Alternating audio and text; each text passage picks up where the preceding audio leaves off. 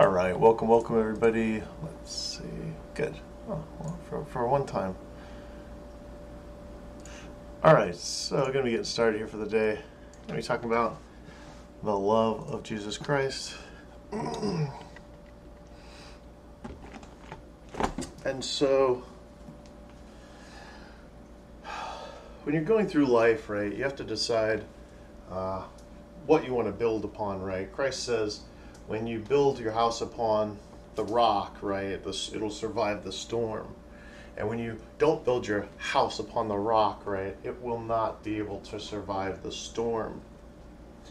And so understanding this is important, right? Well, Christians, we build our lives upon, yes, it's the Bible, but the leader, the head, the chief of the Bible is Christ, right? So if you imagine, right, many men arguing in a room, and the leader, i.e., Christ Jesus, says, actually, guys, it's this way, right? Uh, you follow Christ Jesus, right? That's what it means to be Christian. If you're Christian, you're of Christ. If you're not Christian, you're not of Christ, right? So you will find churches teaching other doctrine uh, besides Christ Jesus. Uh, lo and behold, those are not Christians, right? Christ, Christ Christian, right? Christian, right? So make sure to build your life upon the wisdom of Christ first and foremost, right? Uh, he presents divine doctrine, right? And that divine doctrine will lead to that connection with God, right? When we're worshiping, uh, I'm translating Matthew 6 1 from these extremely ancient Greek scrolls, and I am loving it and hating it at the same time, right? It's extremely boring work, uh, but it's it's so fascinating. I'm extremely passionate about it. I love it. I go super slow with it. Uh, but it is right. It's very, very uh, requires a lot of discipline to sit for eight hours uh, translating ancient Greek into modern English, right?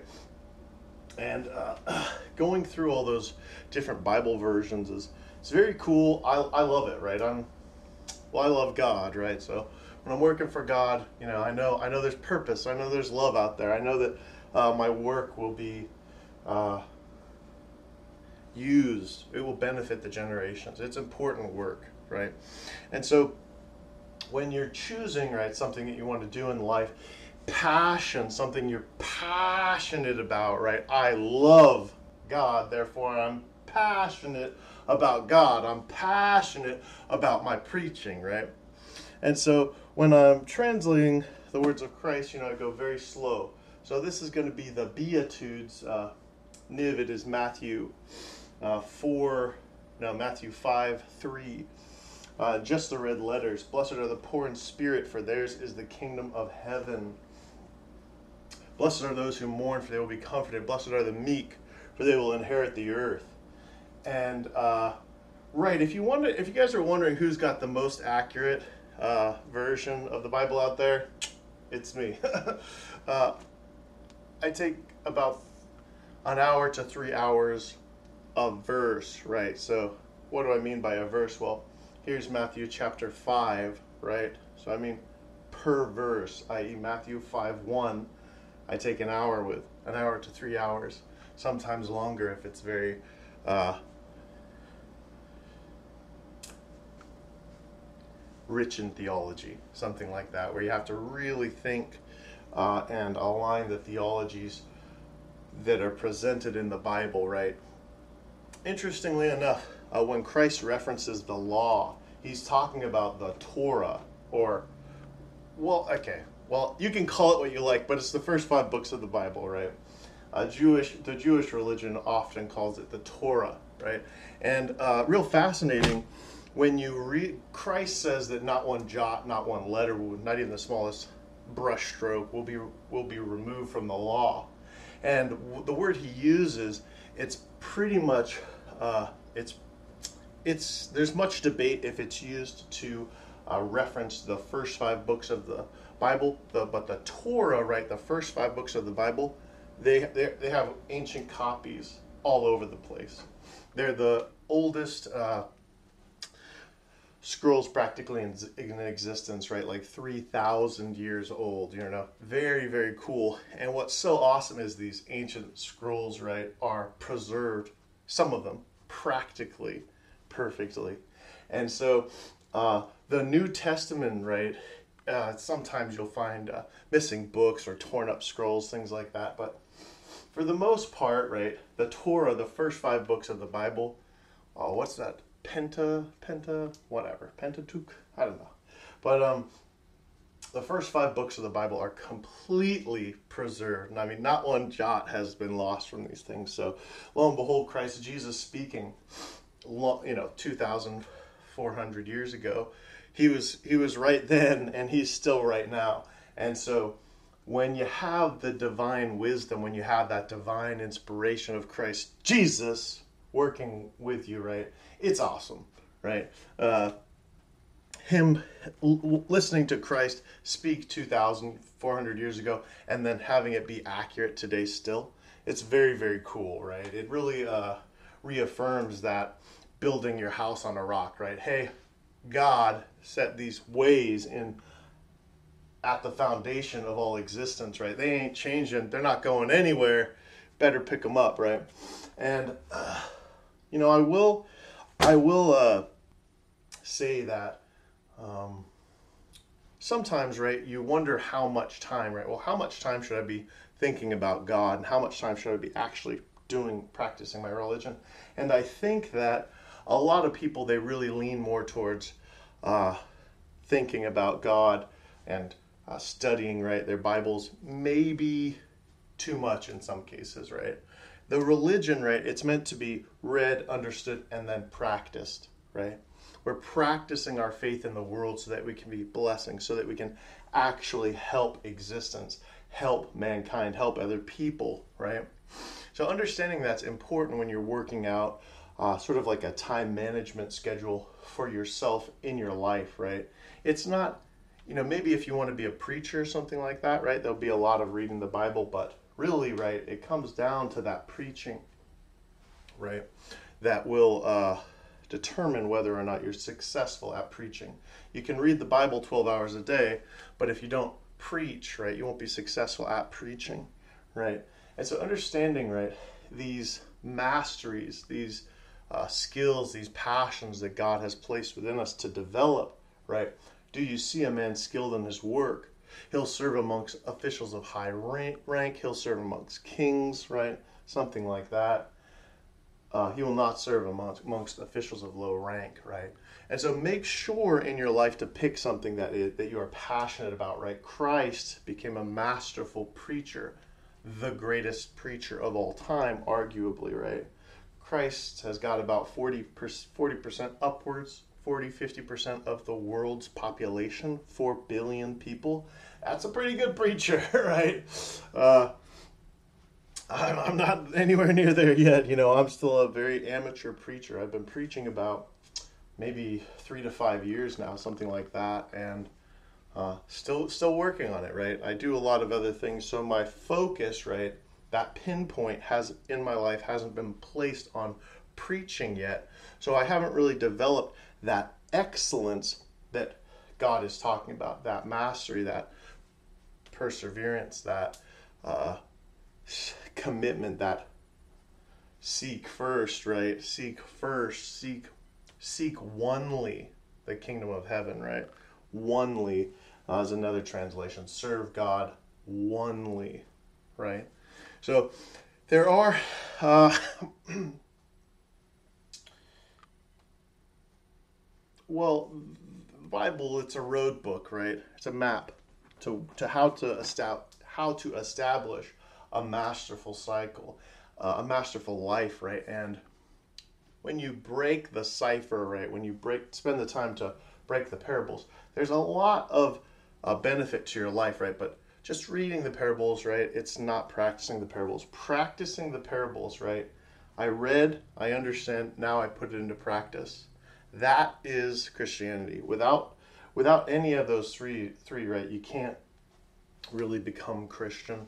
I mean, I guess you could be accurately taught it and then put it into, put into practice, but pretty much it's a three step process, right? You have to read it, understand it, do it. But with the emphasis being placed on practicing our Christianity, right? Uh, ah, uh, it's it's so cool uh, reading the ancient Greek and sorting out these nuances. What I'm realizing is that man, these Bible scholars, some of these verses in the ancient scrolls will be missing 10, 10 words in the original Greek format, 10 words out of the original Greek format. And when it's translated into English, they drop about 10 words sometimes. Uh, sometimes, right, there'll be fully omitted content. I found uh, one verse in Ephesians, right, where Paul is talking about whether you're slave or free, right? If you if you practice your deeds, you will be sealed for the day of redemption. And it's so cool. Uh, well, when you find the verses like that and they just have a little more content that's been omitted, right? And why it's been omitted, sometimes the verses are very difficult to translate, right? There's a lot of these little if, it, when, not words going on, and people, you know, your mind's like, man, I got no clue what this guy's saying. But it, if you take a little more time with it, right? That's what Einstein says. He says, you know, I wouldn't say I'm too much smarter or better at mathematics than other people. I just stick with my problems a little bit longer, right? And so they, you stick with the problems, you stick with the translation just a little bit longer, and you'll be able to produce excellence, right? Keep going, keep at it, right?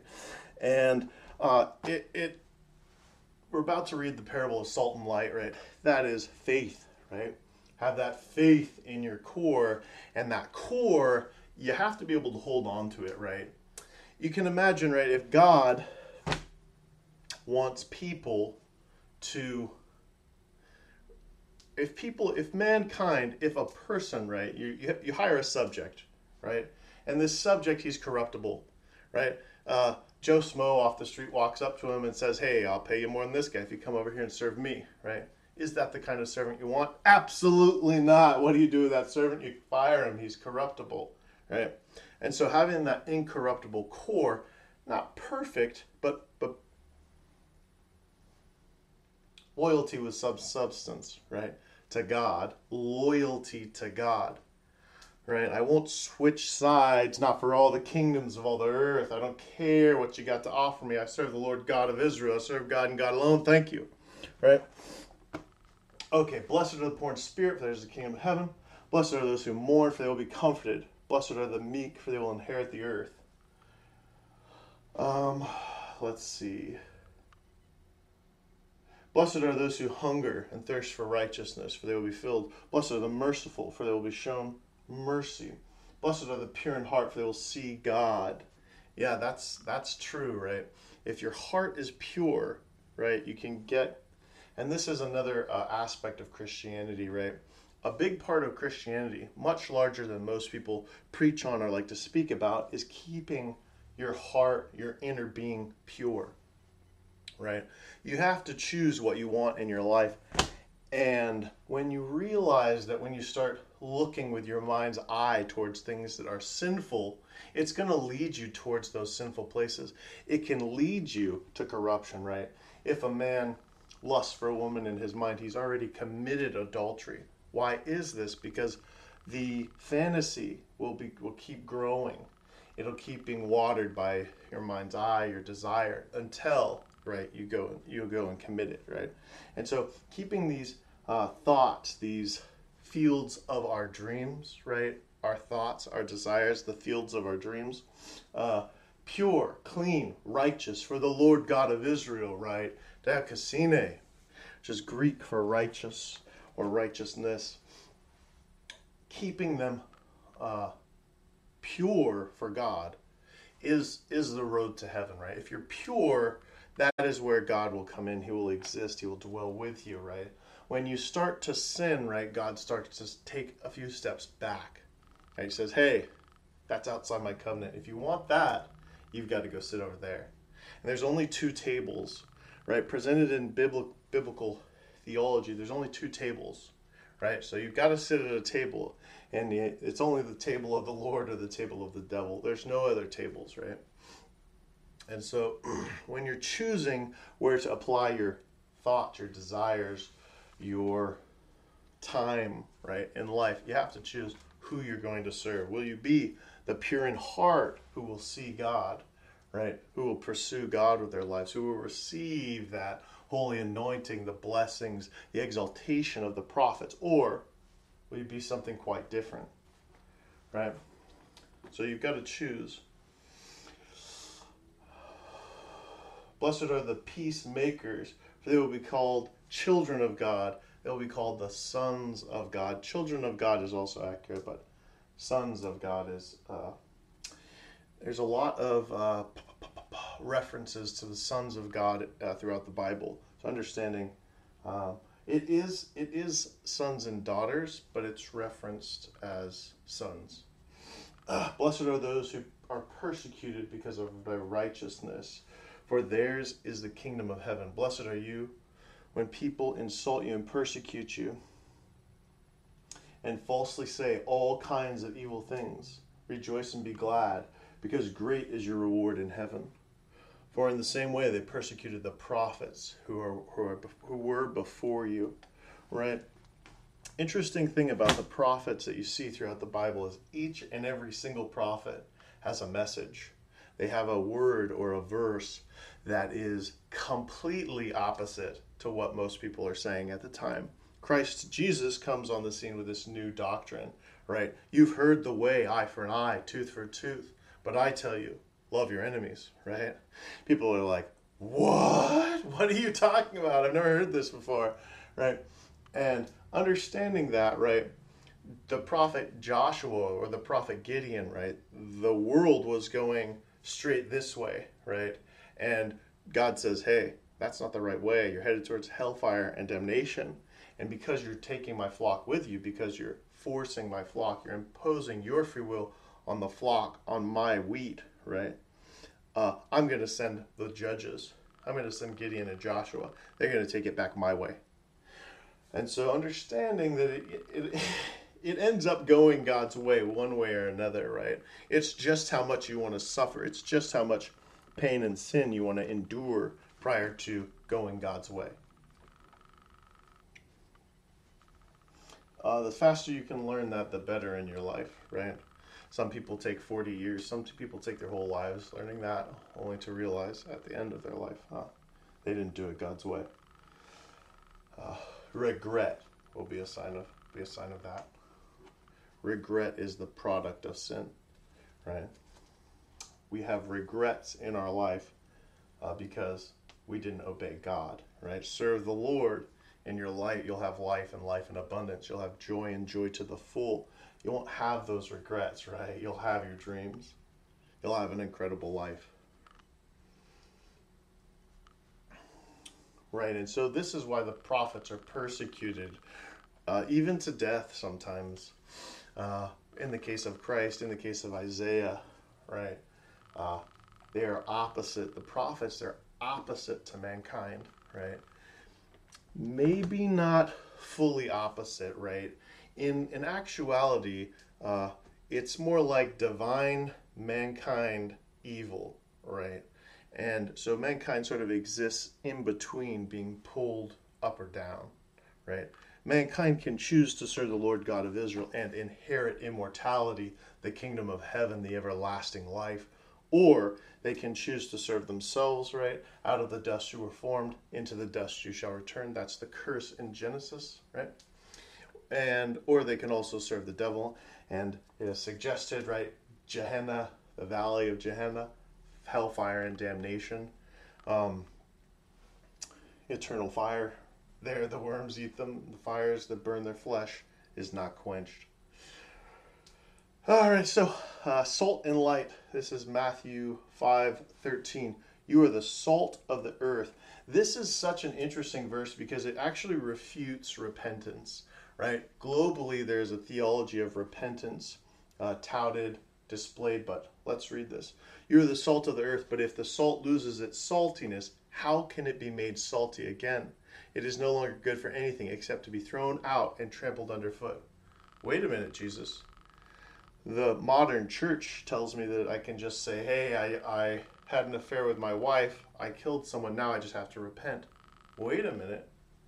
You are the salt of the earth, but if the salt loses its saltiness, how can it be made salty again? Right? it is no longer good for anything except to be thrown out and trampled underfoot, right? It cannot be certain sins, right? Extreme sins, heinous murder. Adultery is not one of them, right? Christ shows that he forgives the adulteress. Uh, but, right, that doesn't mean he will forgive the adult, right? Doesn't mean I can go and have an affair and say, Yes, God, I'm forgiven. No, that's nonsense.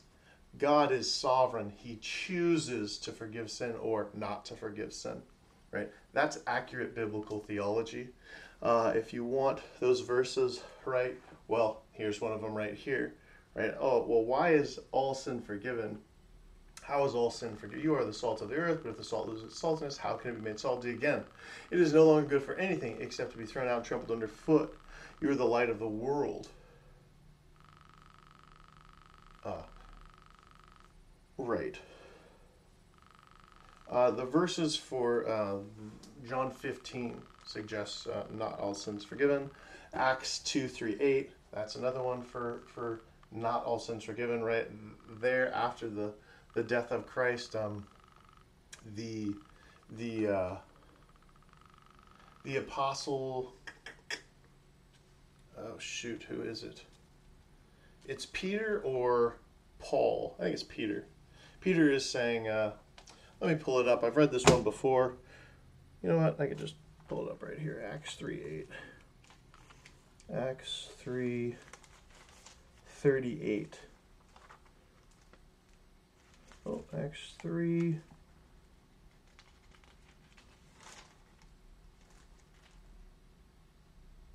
Oh, I see. Okay. Acts 3.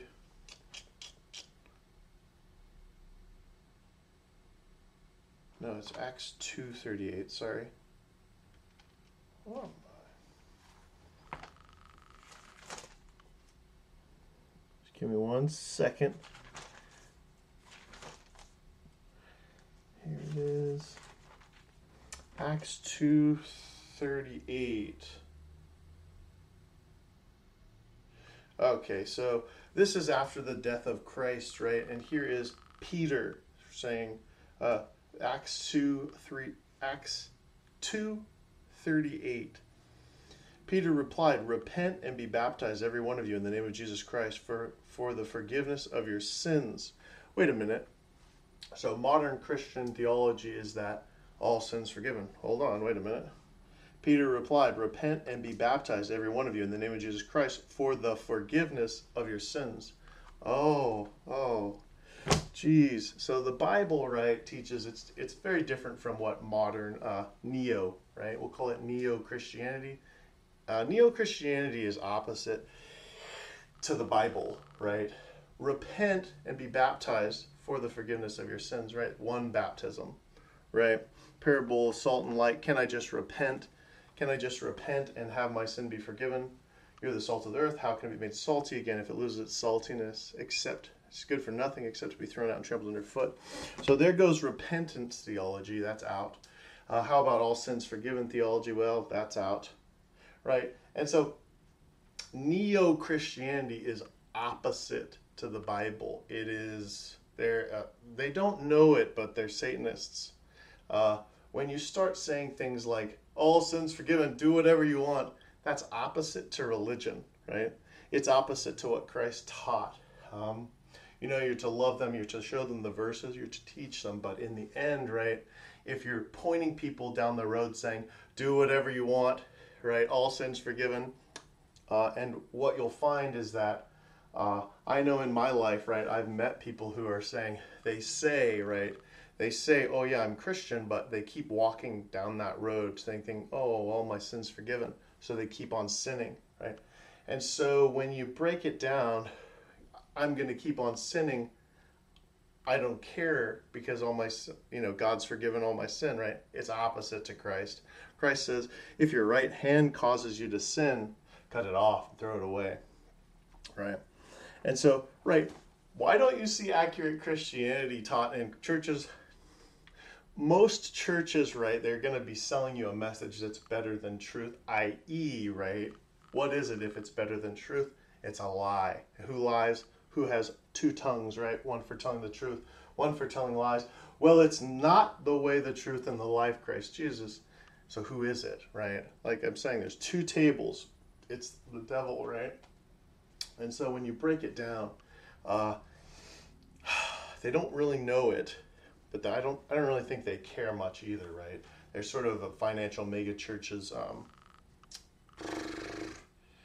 making that money, right? Selling, they sell, they trade, they trade the souls of our sons, our daughters, our brothers, our sisters. They trade the souls of our families, right? Our Christian families, our communities for money and finance. If you do that one time, if you do that one time in your life, you will be damned, I guarantee you. There is no repentance. You can cry to the Lord as long as you want, but God will not forgive you when you are willing to trade someone's soul, right, for finance, you've stepped into the realms of hellfire and damnation. You've sat down and started dealing, working with uh, the demonic, right? So that is opposite to Christ, right? We love the red letters, right? Oh no, I, I can't do everything in my life. I can't go and become Vladimir Putin and start genociding half the world. Shoot. Oh man good thing. I don't want that. I don't want that in my head. I think Vladimir Putin's pure evil, right? I think Vladimir Putin is going to get what he deserves, right? I love my family. I love other people. I don't want to hurt other people. I want to build them up. I want to teach them the way, the truth, and the life, right? That's love. I love them. I want to build them. I want to help them. I don't want to trade them. I don't want to take advantage of them. I want to be their friend. I want to be a blessing upon them. That's Christianity. That's modern Christianity. That's truthful Christianity, right? It may not be modern Christianity, but it's truthful Christianity. And it's not as good as, as the mega churches say, right? The mega churches teach something opposite. Opposite, right? So when you go to those churches, right, and I've been to churches like that, they look glamorous, man. They look awesome. They look incredible.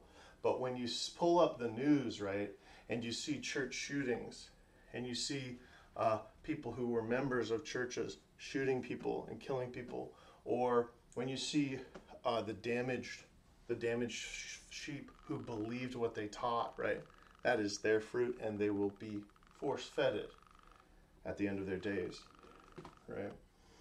Uh, right loving each other, loving your brother, loving your sister. That's about the co- that's the covenant, right? I'm going to teach you the right way to walk. I'm going to teach you to to ha- to lead that happy life. I'm going to teach you how to have a life that rocks, right? Hey, I'm Christian because I'm Christian because I've kept my saltiness, my life, let me tell you, it rocks. I have life and life in abundance. I have joy and joy to the full. I know my purpose. I know where I'm from. I know my purpose and I know where I'm going. Right? And so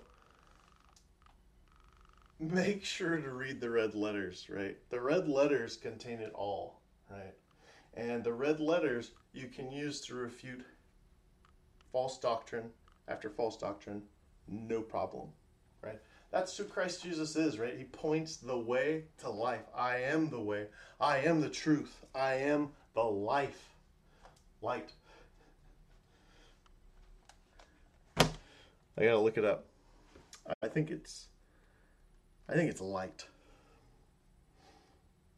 Ah, I have to look it up.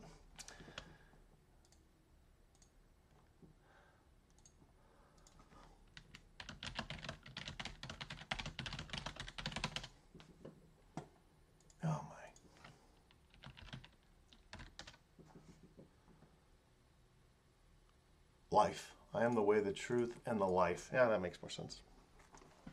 Uh, uh, right. Christ is the way. He's the way to live your life to reach that incredible life of your dreams. I am the truth. Christ ain't going to lie to you. He loves you, right? He's your best buddy, right? He's your best friend. He loves you. Give Jesus Christ a high five, right? He says, I'll, I'll lay down my life for you because I love you so much. I'm the good shepherd. That's Christ Jesus, right? You can trust Christ. You can place your life in Christ's hands. He's not gonna he's not gonna lead you astray, no matter what, right? The devil offered Christ the entire world to lead you astray. Christ said, "No way, no thanks. I want to lead these people to my Father's life, right? Life, i.e., life and immortality, right? So let's keep going. You're the light of the world. A town built on a hill cannot be hidden, neither do people light a lamp and put it under a bowl. Instead, they put it on a stand and it gives light to everyone in the house. In the same way, let your light shine before others, that they may see your good deeds, glorify your Father in heaven.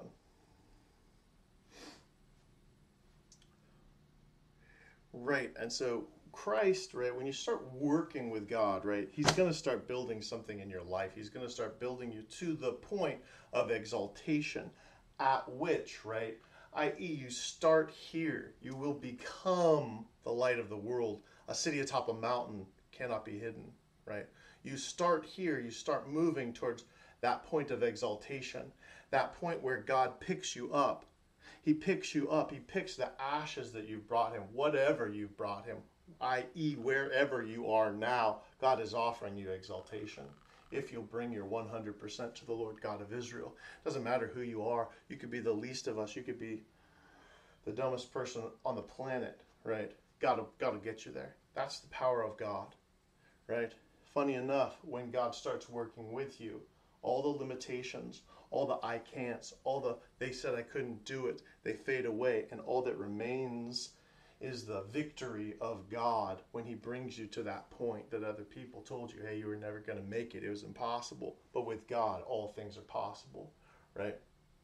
So understanding that this is what God is talking about, this is what God is offering.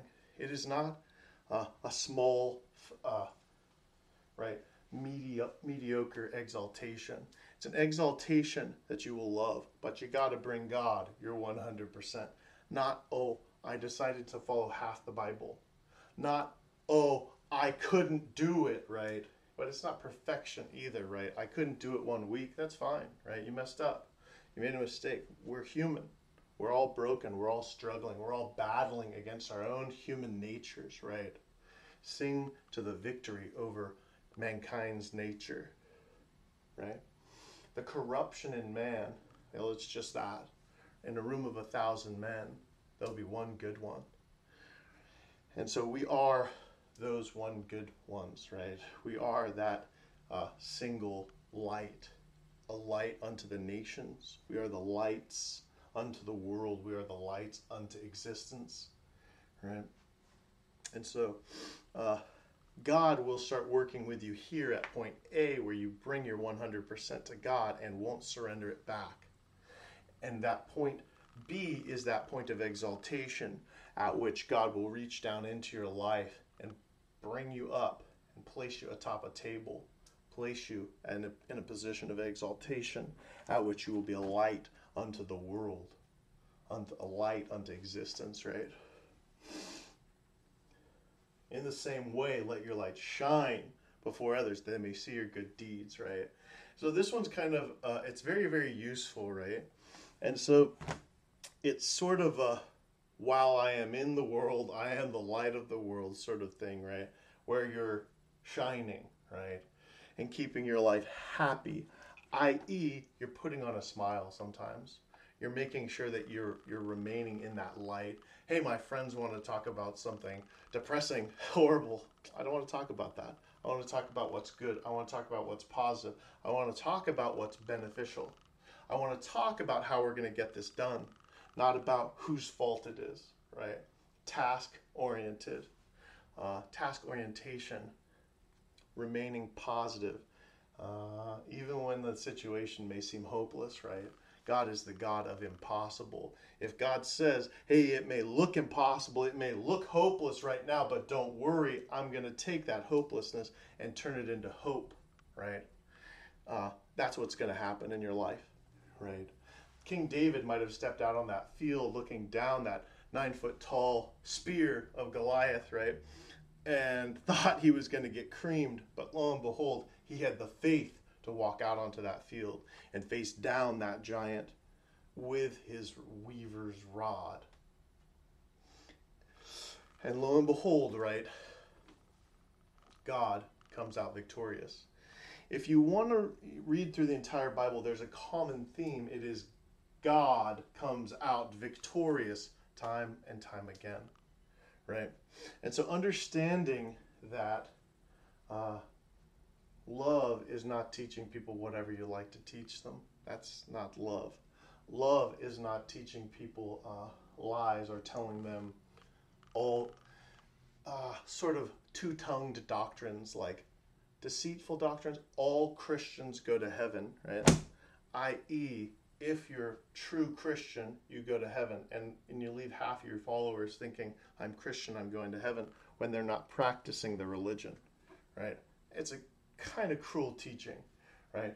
All true Christians go to heaven, yeah, but if you're not following the covenant, right, if you're not doing what the Bible says, unfortunately, you're not Christian. That's John 15. If you remain in me, you will bear much fruit. But if you do not remain in me, you are like a branch that is withered. It is all these branches will be cut off and burned, right?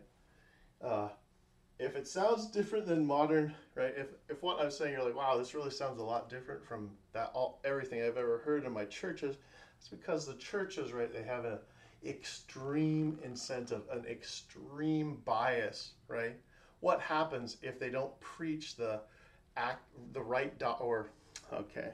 What happens if they don't preach financially lucrative doctrine? What happens to those beautiful mega churches right? They go bankrupt. They got to sell the building right? And so lo and behold right while god is saying hey i'm not so big on those buildings. I'm big about the people in the church. I'm not so big about your uh,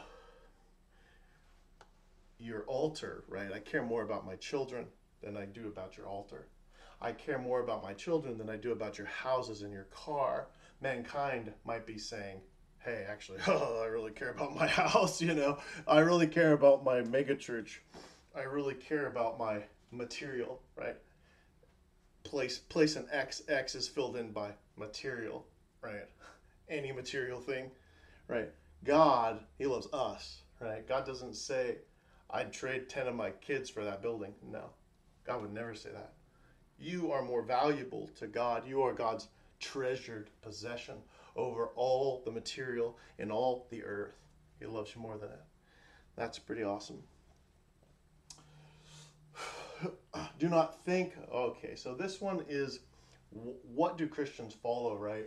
When Moses is given uh, is given his people, the Israelites, or God's chosen people, Christians, the Israel, ancient Israelites, uh, the covenant. Moses says, We will do everything that the Lord has commanded us. Lo and behold, Christ Jesus quotes Moses while he, when he says, Go and teach them to obey everything that I have taught them, right? So, do Christians follow half the Bible? No, here it is. It is Matthew 5 17. Do not think that I've come to abolish the law, i.e., the Old Testament, or the prophets, i.e., the rest of the prophets in the Bible, right? So, what do Christians follow? We follow the entire Bible, right? 1350 pages. You don't have to memorize it, but reading it one time is is extremely uh, good to do. The red with an emphasis on the red letters, right? Christ, Jesus is the Messiah. He is the sovereign teacher. He is our leader, i.e., right? All the prophets are on the right side of the room. Every member of the Bible is on the right side of the room. They say, no, we do it this way. Christ Jesus says, hey, I, we do it this way. You side with Christ Jesus over all of them because you're Christian. He's the Messiah, the head of the religion, the chief, right? The cornerstone. Christ alone cornerstone. Okay, so let's keep going. For truly I tell you, until the heaven and the earth disappear, not the smallest letter, not the least brush stroke or pen will any, by any means disappear from the law until everything is accomplished. Therefore, anyone who sets aside one of the least of these commands and teaches others accordingly will be called least in the kingdom of heaven. Interestingly enough, the word for least is also it's it's least in actual physical stature, i.e., short, right? You will be called short of the kingdom of heaven. I.e., right, uh, the apostle Peter says they twist the scriptures to their own destruction, right? Not they twist the scriptures to their own least in the kingdom of heaven, right? They twist the scriptures to their own destruction, right? You cannot be selling people's souls and enter into the kingdom of heaven. You cannot be saying, "Hey, I'll tr- I'll damage your life for finances and enter into the kingdom of heaven." I.e., right? Break it down just one step further. I'll damage you to benefit my finances. There is a there is a fundamental flaw in teaching there. If you're willing to do that, you will never enter into the kingdom of heaven. That's not love at all, right? Trading other people is not love, right? Christians, we are called to a divine level of love, a core nature of love, where you say, I love my brothers and sisters, I love other people. I'm going to try and benefit them with with a certain amount of my time. It's my core. I ain't letting go of my core no matter what. Right? And so when that urge to lie comes on, hey, I can make a hundred thousand dollars if I just smooth this guy. Can't do it. Sorry. It's not moral. It's corrupt. So you got to cast it out. You got to choose who you serve. And in order, if you want to get into heaven, right, you have to serve Christ Jesus. I am the way, the truth, and the life. No man comes to the Father but by me. What about the prophets? No man comes to the Father but by me. What about Joshua? No man comes to the Father but what about Paul? No man comes to the Father but by Christ Jesus, right? I know I'm overemphasizing it, but uh, the neo the neo Christians they seem to have forgotten who their Lord is. They seem to have forgotten who Christ Jesus is, and they seemed to have be betraying right their covenants, their service, their servitude to the Lord God of Israel. They seem to be trading that right for finances. That is, uh, at their own cost, right? You can serve finances, but you can't serve two masters, right? You can't sit at the table of the Lord and sit at the table of the devil. So you have to choose, right? Do you love people or do you love money? Do you love having a successful church line with two or three, five, seven, eight, ten churches? Or do you love people and you want to put into people and bless people, right? Uh, I know this one church, they, they make around $65 million a year and they have about 40 40 missionaries right? That's right. It would be it would be enough to fund their missionaries with over a million dollars each right? So when you when you are looking into the structure of a church it should be uh, people oriented not we have line we have a a line across the United States that's thriving? Well, yes and no, right? There should be a balance, right? But helping people, those benevolent deeds, those charitable deeds, right? Those are required, right? If you believe in me, you will do the works that I have been doing, and indeed greater things.